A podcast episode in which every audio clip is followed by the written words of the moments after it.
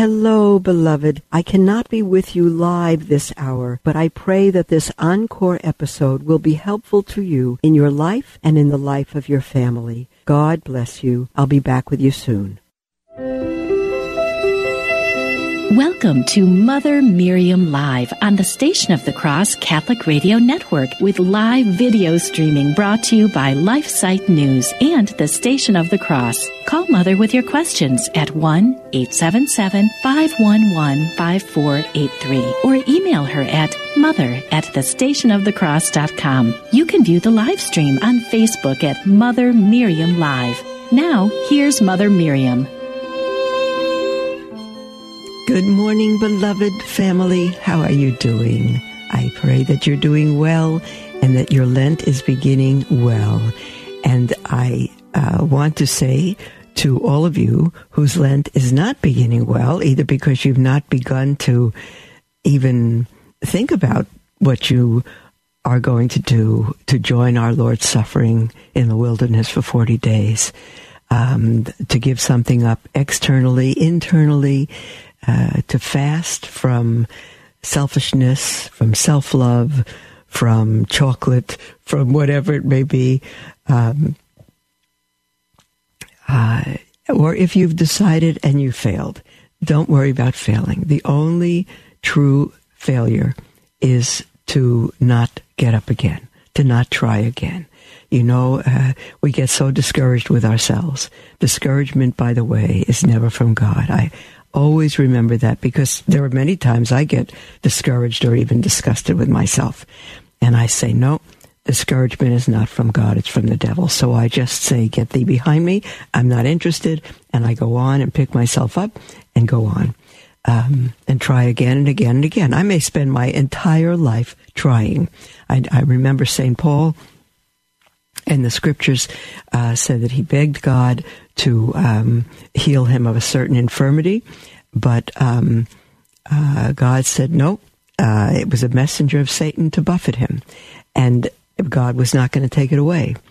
God sent it, and He wasn't going to take it away because it's what Paul, it's what kept Paul humble, kept him um, relying on God. He was very controlling, very independent man, a very aggressive, aggressive against the Jews who believed in Christ, and then aggressive for Christ uh, when he was converted. And God needed to keep him dependent on himself, on God, not on Paul's strength or not on his determination, not on his goodwill, no, but on God. And so Paul, God would not answer his prayer to take this infirmity away. And then Paul learned to say, when I am weak, I am strong. Because in his weakness, he called upon God and then he was strong. And so we say, okay, but that was Apostle Paul and it wasn't a moral failure. It wasn't this failure. It wasn't that failure. Well, Paul didn't say what failure it is. We kind of guess what it may have been. Um, but, um, it's not the point. We don't say, Lord, if it was this, I would know it was from you, or if it was from this, it would be all right. But it's this. No uh, whatever it is, God has allowed it. Doesn't mean we shouldn't strive to overcome it, but God may not free of us, free us of it. It may be a suffering we live with our entire lives, even if it's a weakness, even if it's a fault, because we strive to overcome it and we simply cannot. We don't say, okay, well then, God, fine. You want me to live with it? Fine. Oh, no, no, no, no, no, no. We never stop striving, but we don't make ourselves sick over it and we don't uh, give up over it. We don't. We just thank God that we still have this ailment, whatever it is, to depend on Him.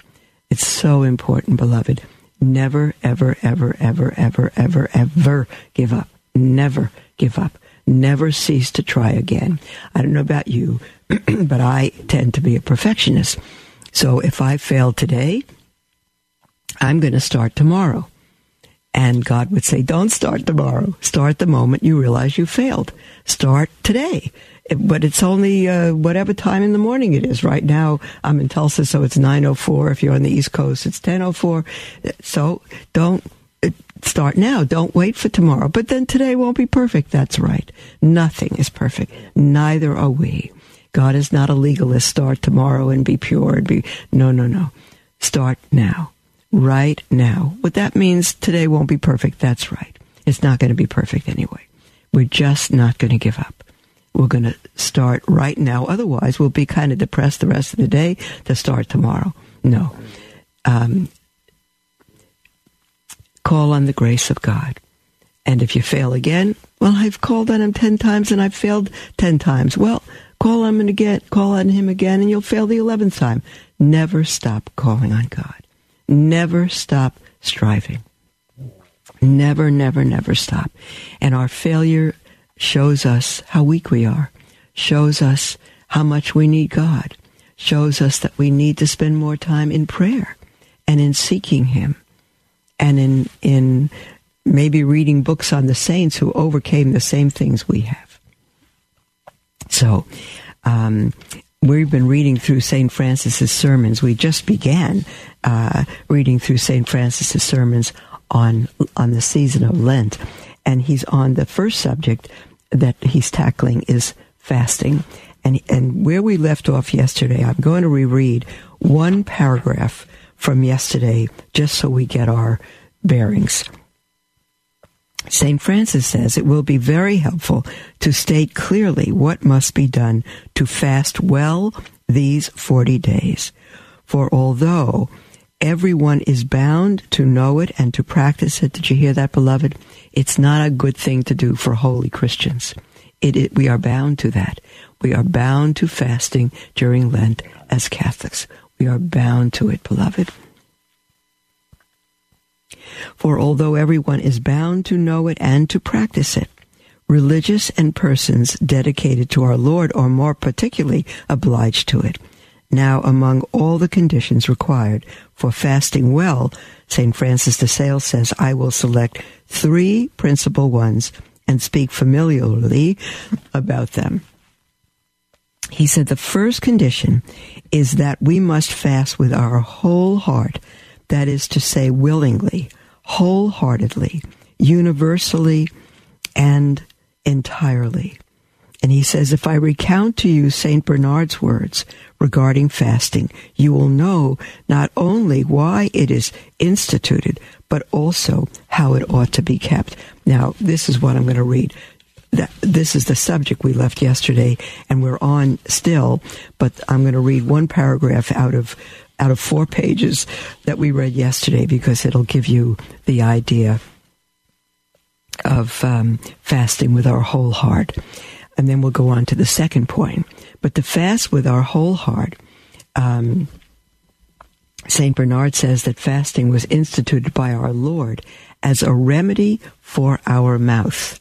Listen to that. Fasting was instituted by our Lord as a remedy for our mouth for our gormandizing and for our gluttony.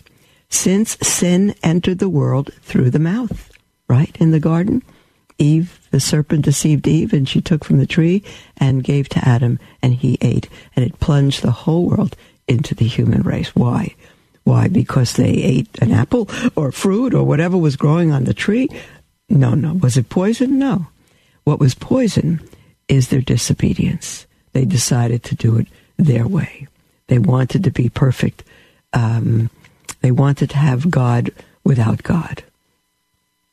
They wanted to, in the words of Frank, Sinatra's song, I'll Do It My Way.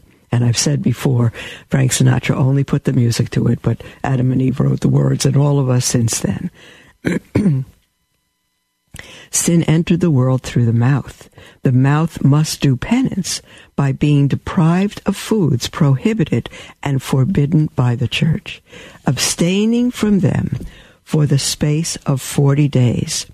But this glorious saint, Saint Bernard, adds that as it is not our mouth alone which has sinned, but also all other senses, our fast must be general and entire, that is, all the members of our body must fast. For if we have offended God through the eyes, through the ears, through the tongue, through our other senses, why should we not make them fast as well? And not only must we make the bodily senses fast, but also the soul's powers and passions. Yes, even the understanding, the memory, and the will since we have sinned through both body and spirit. I'll stop there and go on to um, St. Francis's second point, except I would tell you that my, my memory is beginning to fast year round. and St. Francis de Sales says the second condition is never to fast through vanity, but always through humility. If our fast is not performed with humility, it will not be pleasing to God. Well, I think, wouldn't that be true of everything?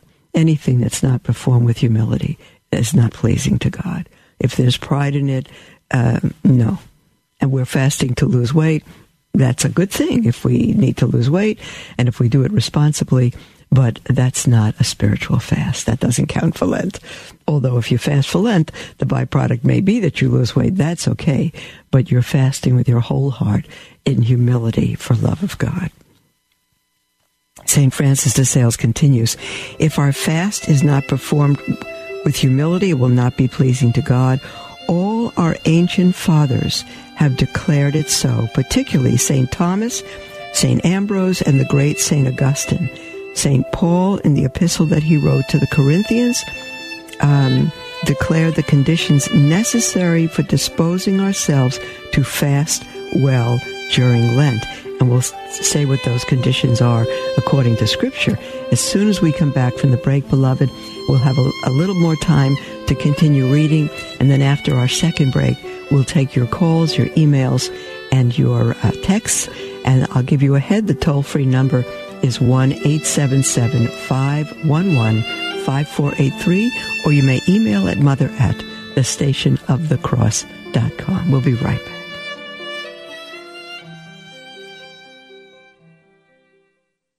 The future of the family is grim. As Our Lady of Fatima said, the final battle will be for the family.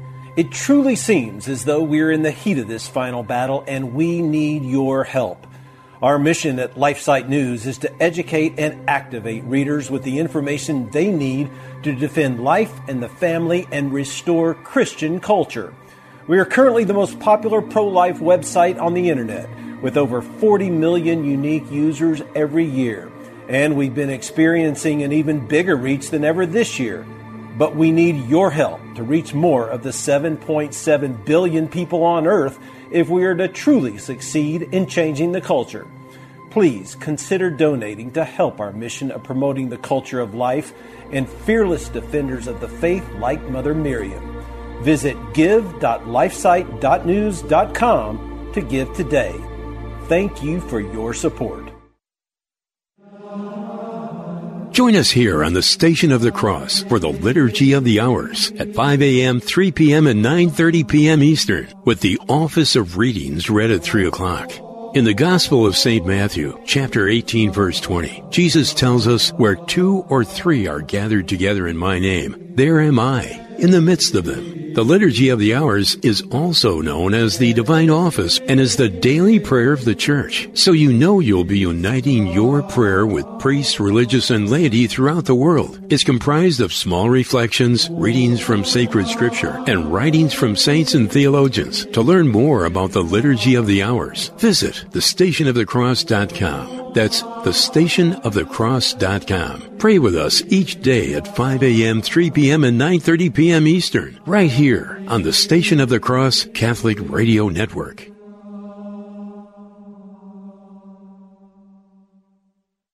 Hello, beloved. I cannot be with you live this hour. God bless you. I'll be back with you soon. Welcome to Mother Miriam Live on the Station of the Cross Catholic Radio Network with live video streaming brought to you by LifeSite News and the Station of the Cross. Call Mother with your questions at 1 877 511 5483 or email her at mother at thestationofthecross.com. Welcome back, beloved, to Mother Miriam Live. I'm so thrilled to be with you. We're reading through St. Francis de Sales sermons on Lent. St. Francis de Sales wrote these sermons in 1622. He is a wonderful apologist of the church. He's a doctor of the church. Um, he's known as the doctor of love, the gentle doctor. He's my spiritual director from heaven. He's magnificent. And so now we're speaking about Lent and the conditions for fasting. And he says first, uh, that we must fast with our whole heart, willingly, wholeheartedly, universally, and entirely. The second condition is never to fast through vanity, but always humility. And he says, if our fast is not formed, performed with humility, it will not be pleasing to God.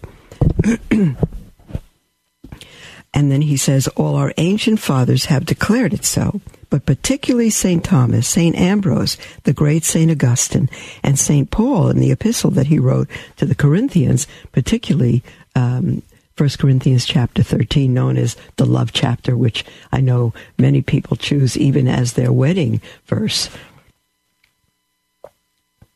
Um, and so in chapter 13, St. Paul declares the conditions necessary for disposing ourselves to fast well during Lent. He says this to us Lent is approaching.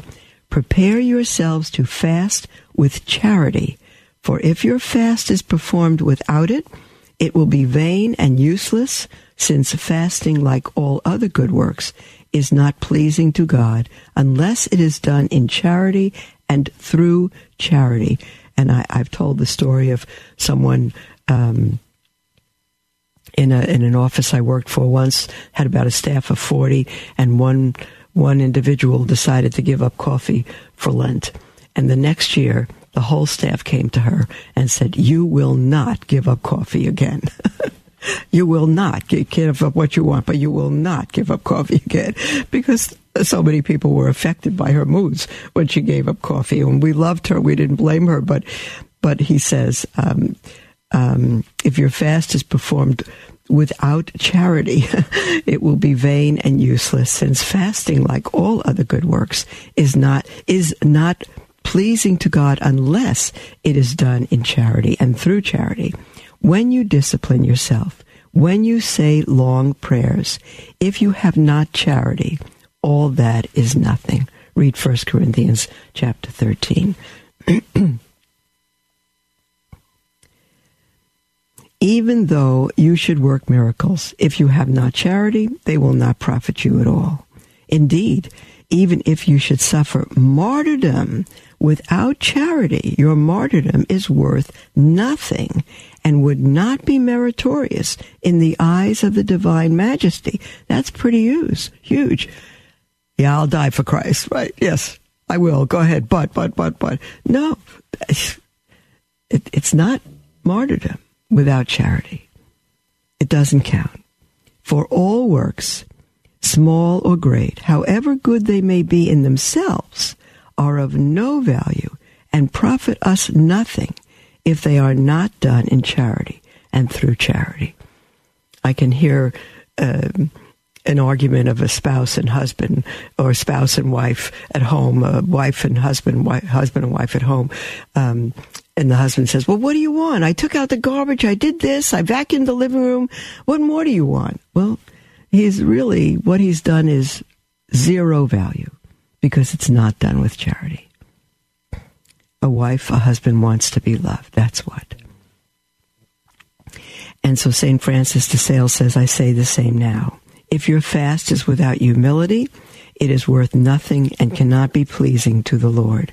Pagan philosophers fasted thus, and their fast was not accepted by God. Sinners fast in this way but because they do not have humility, it is of no profit at all to them. Now, according to the apostle, all that is done without charity is not pleasing to God.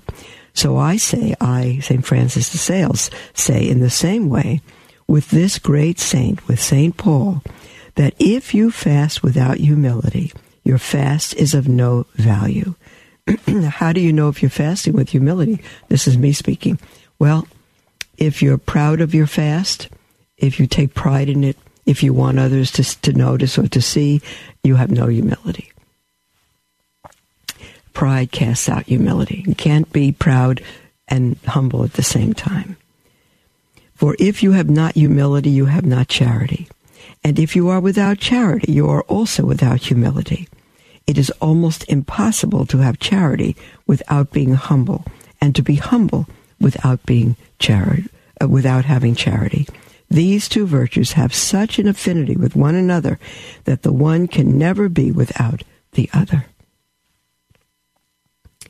St. Francis says, But what is it to fast through humility? What is that? It is never to fast through vanity. Now, how can one fast through vanity? According to Scripture, there are hundreds and hundreds of ways. But St. Francis says, I will content myself with telling you two of them. For it is not necessary to burden your memory with many things. Well, I can't burden my memory with many, many things. It won't hold many things anymore. to fast through vanity is to fast through self will. Now, listen to this, beloved, very, very clearly. This is for you, and certainly for me. To fast through vanity is to fast through self will, since this self will is not without vanity, or at least not without a temptation to vanity. And what does it mean to fast through self will? It is to fast as one wishes and not as others wish. To fast in the manner which pleases us and not as we are ordered or counseled. Now, recall that St. Francis de Sales is writing this to the sisters in the order that he began.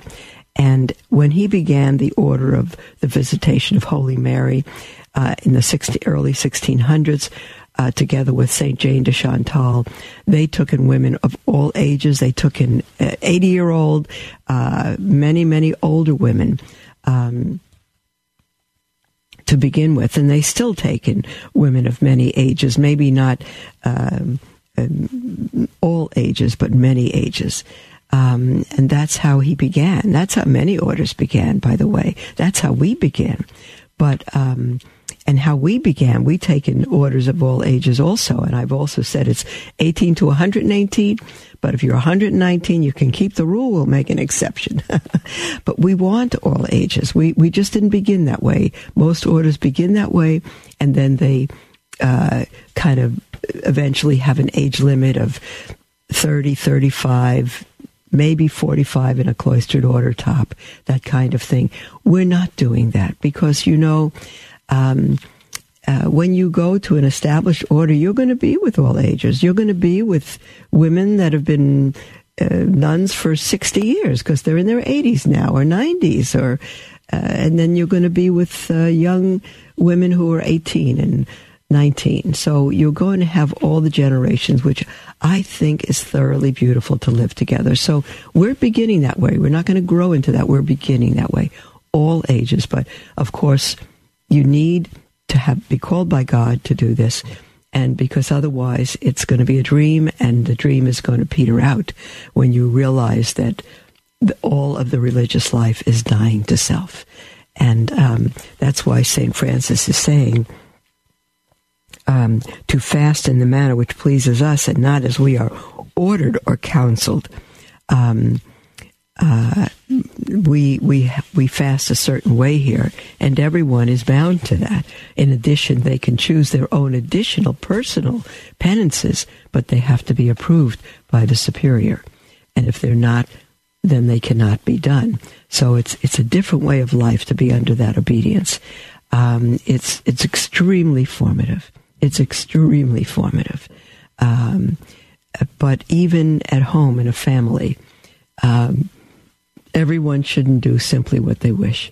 If it's not good for the family or not approved by, if your children, it should be approved by your parents.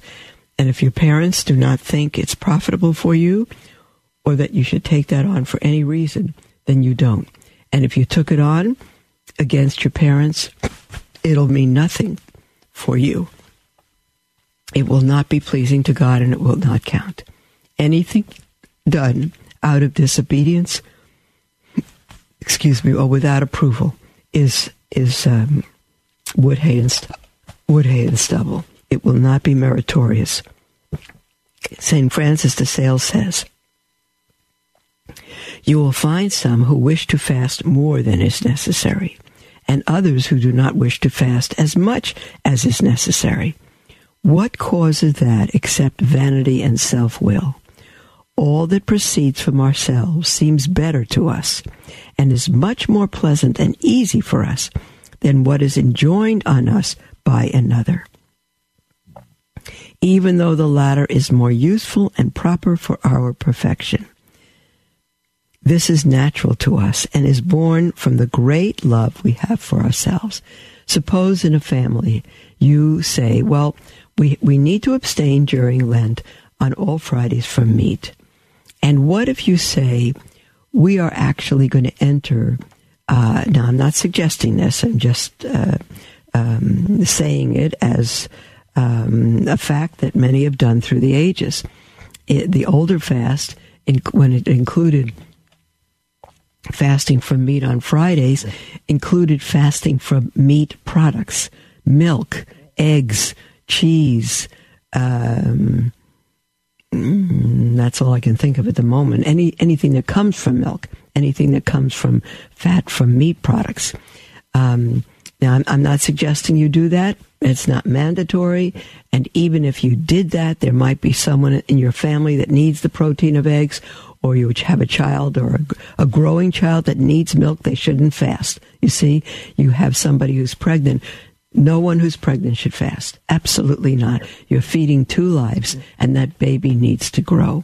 Someone who's elderly needs nourishment, that sort of thing. So forget that. But um, if you're healthy and your family wants to fast from those things, or um, no desserts during the entire 40 days of Lent, maybe Sundays, you could have dessert. And you say, Mom, come on. Aren't we supposed to choose our own sacrifices? Well, you can, in addition to what your parents have chosen for the family. You see, when you do those things, not grudgingly, but in humility, and you say, Yes, Lord, and you trust that God is leading you through the parents who have stewardship over you. Yes, Lord. Then it's meritorious for you. If you do it because you're told to do it and it's your form of obedience, but you do it with a terrible attitude, it will mean nothing for you whatsoever. You will not please God. It will not merit for you at all. You still must do it. You see, it has to be with humility and with a heart of love for God wholeheartedly. You need to trust that what your parents are asking you to do is what God is asking you to do. Okay.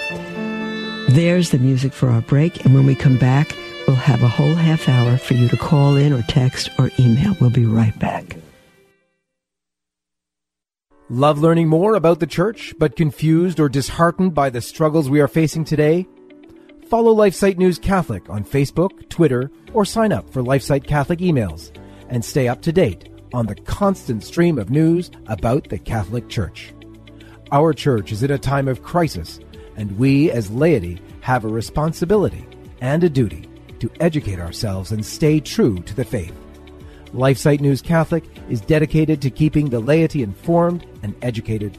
To follow us, go to Facebook or Twitter and search LifeSite News Catholic as Mother Miriam always says, we must live as if it were true.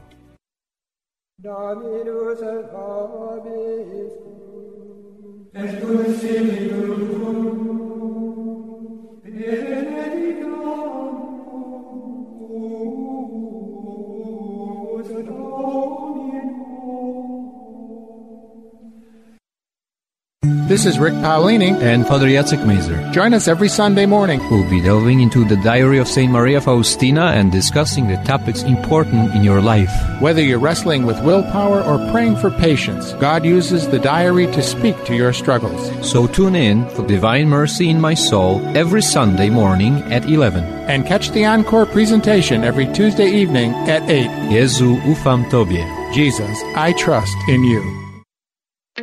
Hi, this is Terry Barber from the Terry and Jesse Show. We bring you the gospel with clarity and charity. If you have any questions about the faith or what is happening in the church, be sure to tune in at 2 p.m. Eastern, 11 Pacific.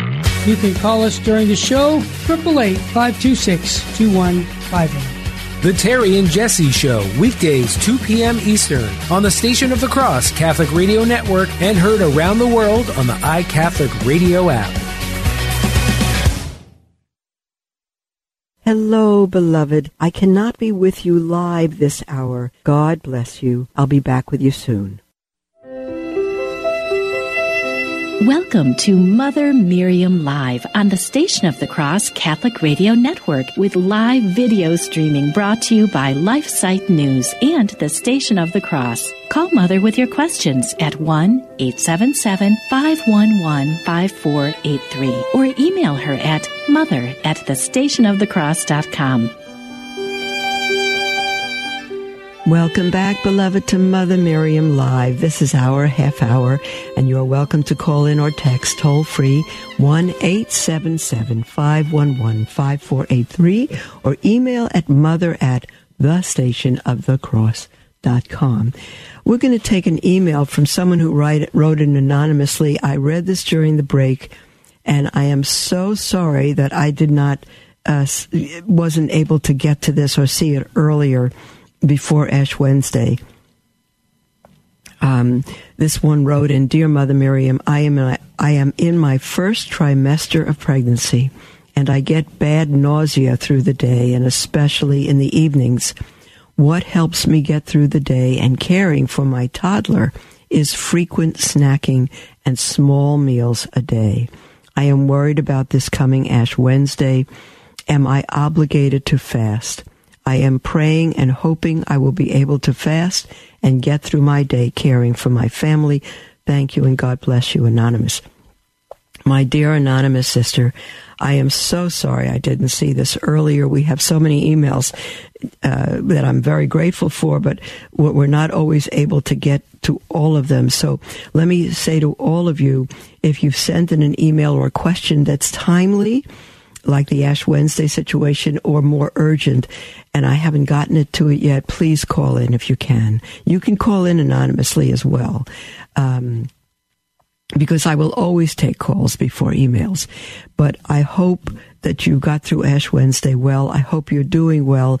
And for you to know and for everybody to know, you are excused from fasting completely when you're pregnant. And some pregnant women want to be heroes and fast anyway. You, you have free will to do that. But your fasting is probably not going to help the child in your womb. Don't fast during pregnancy. No reason to fast. If you want to abstain from meat, and I don't even say meat products, but just meat, um, and you can do that by eating other things. That's fine, but you don't have to do that either. Um, and some people, when they abstain from meat, even some monasteries, when they abstain from meat, they don't abstain from chicken because the rule was to abstain from four-legged creatures and and birds have two legs, so you could eat birds. So uh, birds and fish. So um, don't be scrupulous. Uh, don't ever be scrupulous or legalistic. Um, you know, I think we can tell the difference when we want lemon meringue pie, we can't stand not having dessert, uh, versus when we need food. And when we need food, whether it's Lent or not, our bodies need to eat. That's why the church says below the age of 18, uh, you're not obligated to fast. And after, I think, the age of 59 uh, you're not obligated to fast. I think 14 and below, you're not obligated to abstain from meat. Um, uh, or uh, I think uh, I, I, may have it the 14 and 18 year old ages backwards, but um, and if you're between 14 and 59 or 18 and 59, if you're sick, you need food. You certainly need chicken soup. And if you are weak, uh, whatever it may be, you need, if you need it, you need it. We're fasting. Um, you know, uh, we read earlier from St. Bernard that sin came to us through the mouth. So the mouth needs to fast. But um, uh, Adam and Eve didn't need to eat from the tree. You see, they didn't need that nourishment. They had the rest of the entire garden in paradise to feed themselves.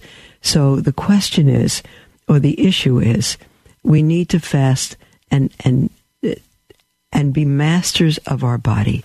But when they are again sick or weak, um, don't deprive them. You can take on another form of fasting. You could take on another sacrifice if you have the strength. A pregnant mother in her first trimester, I can't even think of what other sacrifice you can take on. You're taking on enough sacrifice, uh, growing a human being in your body, growing a baby, and taking care of a toddler at the same time, and your husband and the family. I, I think God regards that enough for for Lent. Um, so I'm not telling you not to, but um, please, dear mothers, be um, be uh, prudent. Be prudent in what you do, and that will please God more than you're uh, putting yourself and your baby in danger. We have an email from Donna, and she says, "Hi, Mother Miriam. Thank you for taking my question." my seven year old went to school and she puts in parentheses, yes, a public school. I know, I know. Get your kid out of public school. I'm working on it. And she says, and he asked his closest friends, do you believe in God? This is a seven year old. All but one other student in his class said no. One of his best friends said, God flies in outer space and I'm going to shoot him in the eye with an arrow and destroy him someday. Can you imagine a seven year old saying that? Can you imagine the home he's growing up in? It, it's, it's not even Twilight Zone, it's a horror zone. And she writes, pretty shocking. God is a video game to some people now. He then went on, he then went to ski practice last night. This is the seven year old and asked each one of the kids on his team and the coach if they believe in God. Only two of the kids on his ski team said yes, even the coach said no. He got in the car last night and asked, Mom, why doesn't anyone else believe in God? I honestly, she says, I honestly did not know how to answer this question. I could go off on a major commentary about atheism and secular humanism, but all of this would be too far out of his reach. He's only seven. It took my breath away to think that such a high proportion of um, nuns, uh, N-O-N-E-S, the no one believing in God, no one, that's where the word nun came from, N-O-N-E, no one. Um, that such a high proportion of nuns exist in his generation, and it greatly discouraged me to think what a struggle it will be to fight against it and successfully raise my kids Catholic. What would you say to a boy this age? Thanks for the advice. God bless you. Well, it is a struggle to raise your children Catholic, even if you homeschool them.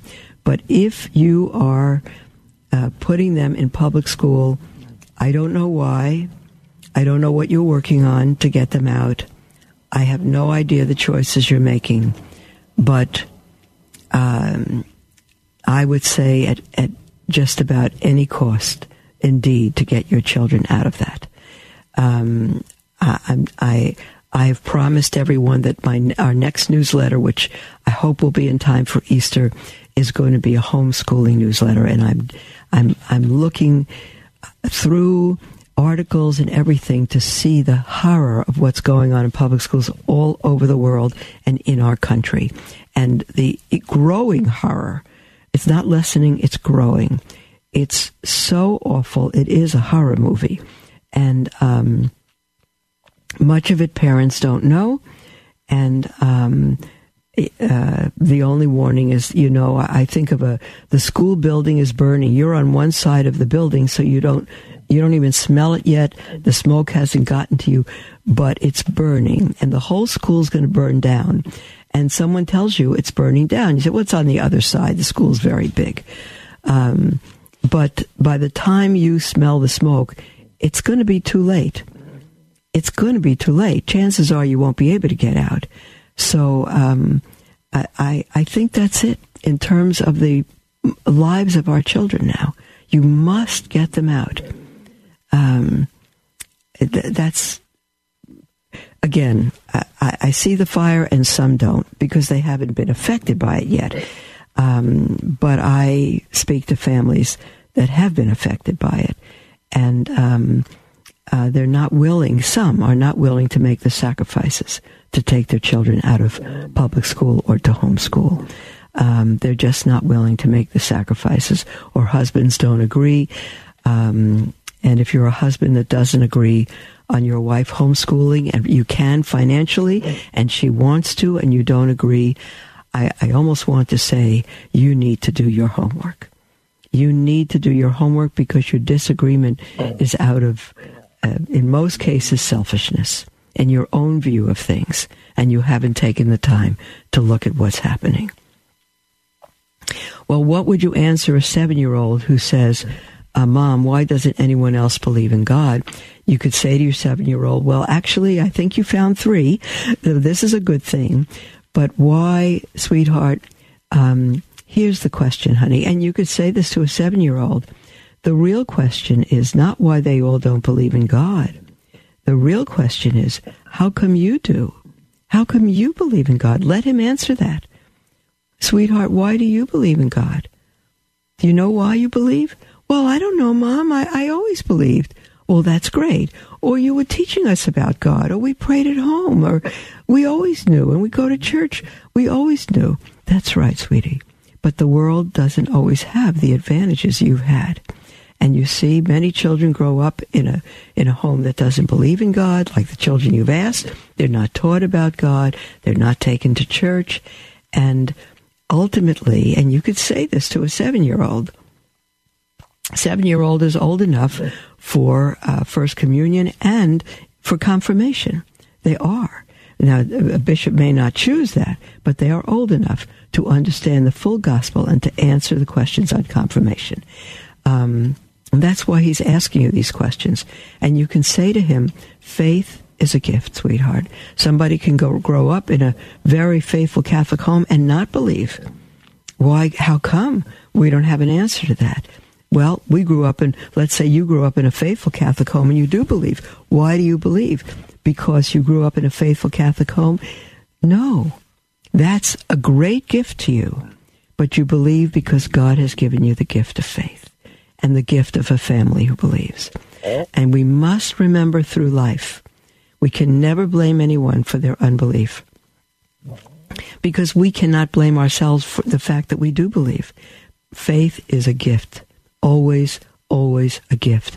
And that's how we can evangelize others because when we're faithful to the gift God has given us and we live the gift and we go back into school uh, with not pride or not arrogance because we believe, but with gratitude because we've received a gift they have not, then we go and we live our faith and we love and we have a heart of gratitude, not criticism, and um, and then people begin to say, you know, how come, how come, you know, you're really for real. You're not just preaching morals. You're really, you're really for real. You really believe this stuff because it's only the example of our life that's going to bring people to the gospel. We love because God first loved us. Very, very, very important.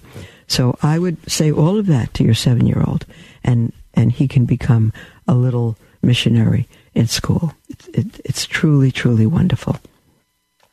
We have an email from Diana who writes, Dear Mother, you spoke on, on one of the shows. It was today's show, but I don't know what, well, I don't have a date on your email, Diana.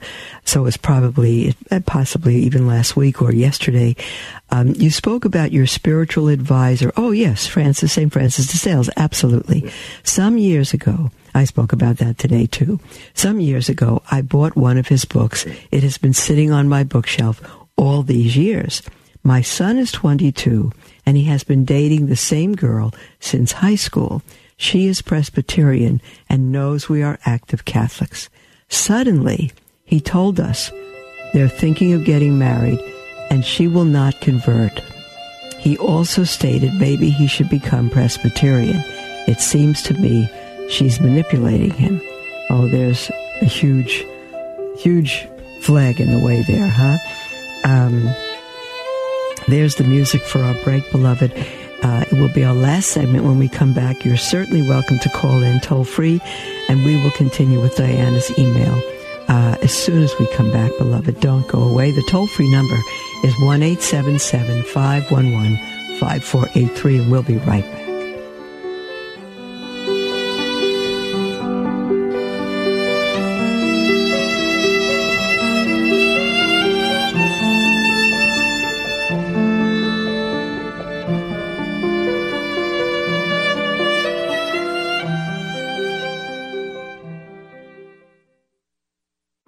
LifeSite News is an international news agency devoted to defending life and family and restoring Christian culture.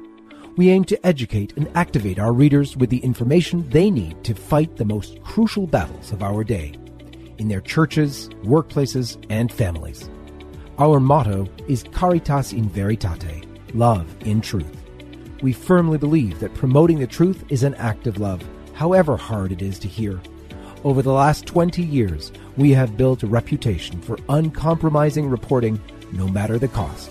LifeSite News is by far the most popular pro life website on the internet, with over 40 million unique users every year and growing. Check us out at lifesitenews.com.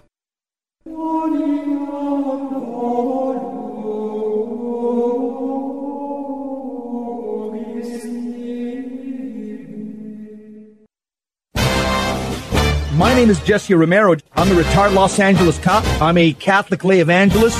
You probably hear me Monday through Friday at the Terry and Jesse show. My new show on spiritual warfare is called Jesus 911. Every Saturday at noon.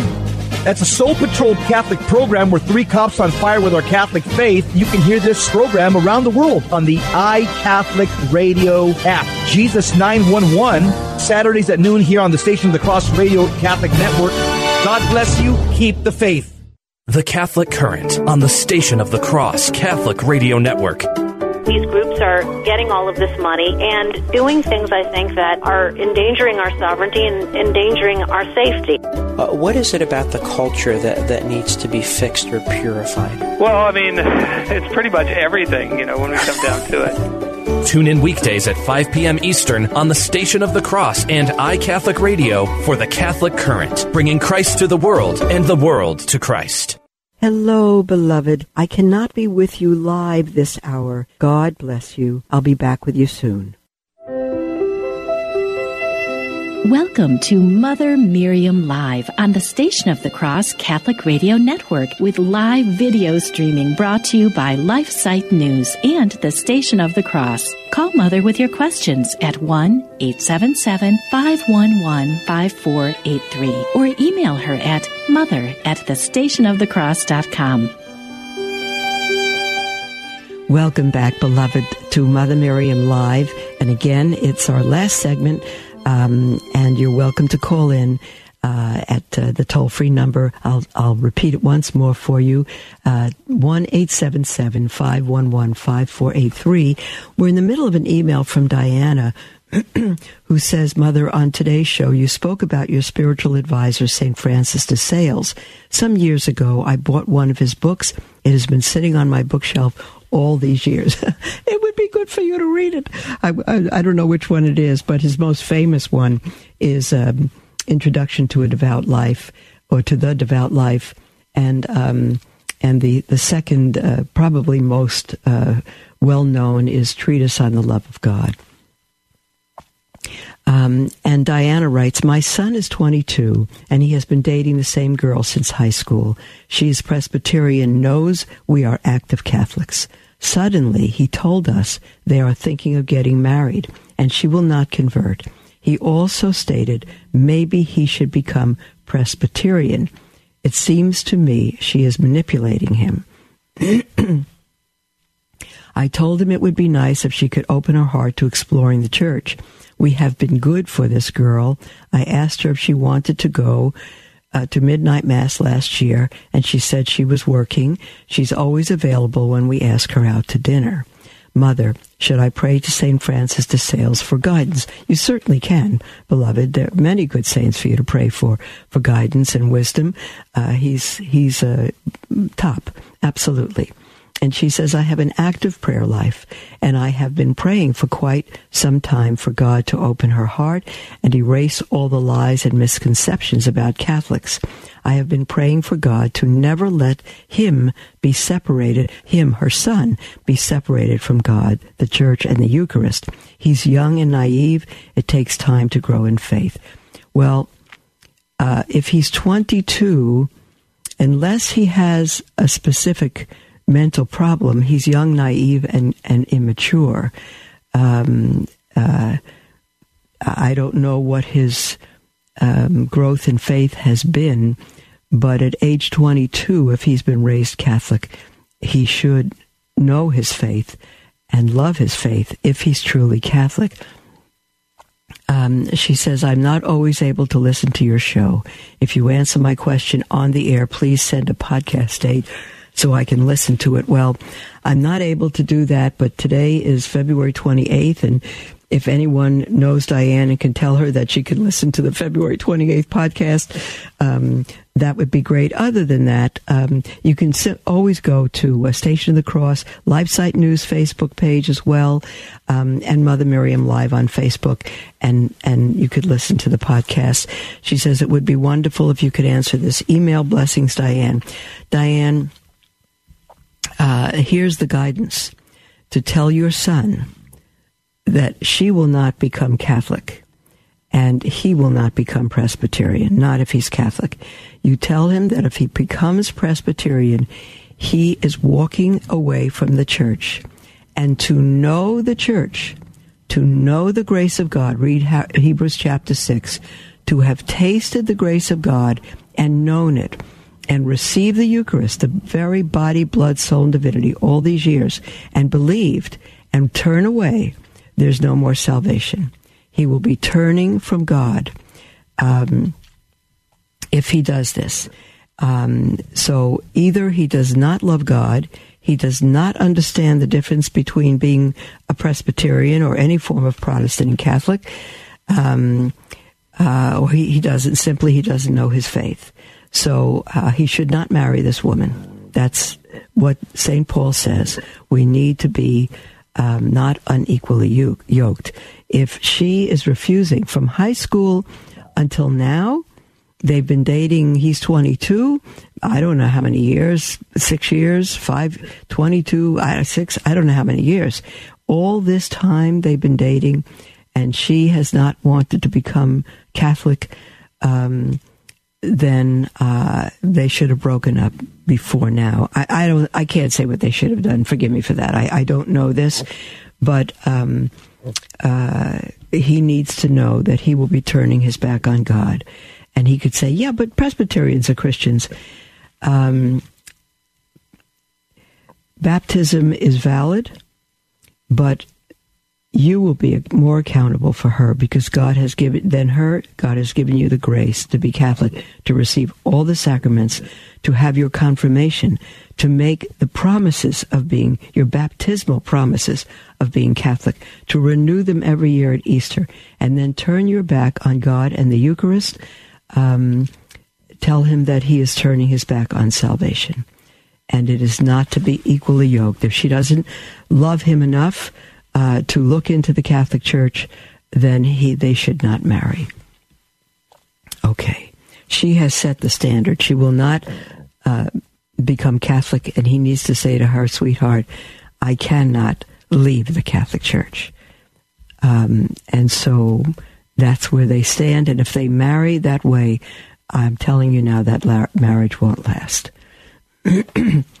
we have a question from Lauren. Um, on Facebook, actually, and she says, Mother Miriam, you are a blessing. It is amazing the talk you had in wanting God's will and doing it with love. Well, I'm accepting His will, but the feeling of love in His will is not there for me. Harden not your hearts, she quotes. How can I soften my heart? I am 60, retired, caring for my 90 year old father, caring for a friend with MS. I say my prayers, rosary, novenas. Um, I scream for love. Please help my heart. I love you, and again, you are a blessing to me. And then he, um, okay. Um, you know, um, you say you're accepting God's will, but the feeling of love in His will is not there. Um, you know, it, it, it, that's hard because if you're accepting God's will with the heart of a child whose mother says, I don't want you to go out with your friends, I want you to stay home and do the dishes and clean your room and do your chores. Well, the child could say, I'm doing mom's will because I'm obeying her. And he may not be obeying her with a negative, uh, nasty, rebellious attitude, but it's with mumbling and grumbling. And that's very displeasing to God. And he has not accepted God's will through his mom if he does that. Because if he doesn't do what he does with a cheerful heart, he's not accepting God's will. Years ago, uh, I read an article, and again, by St. Francis de Sales on knowing God's will and doing it. He said, if you want pure water, pure water, what difference is it to you if it's served to you in a clay cup or a golden chalice? What's the difference? You have what you want, which is pure water. He said, if you want God's will, what difference is it to you if it's served to you in consolation or in affliction. What's the difference? You have what you want, which is God's will. You see? And then you could say, but how do I know I have God's will? And the answer is, if you desire God's will above all things, above your own life, it's not that you'll have it, it's that you're in it. And so, uh, if you say to me, Mother Miriam, what is it that you want?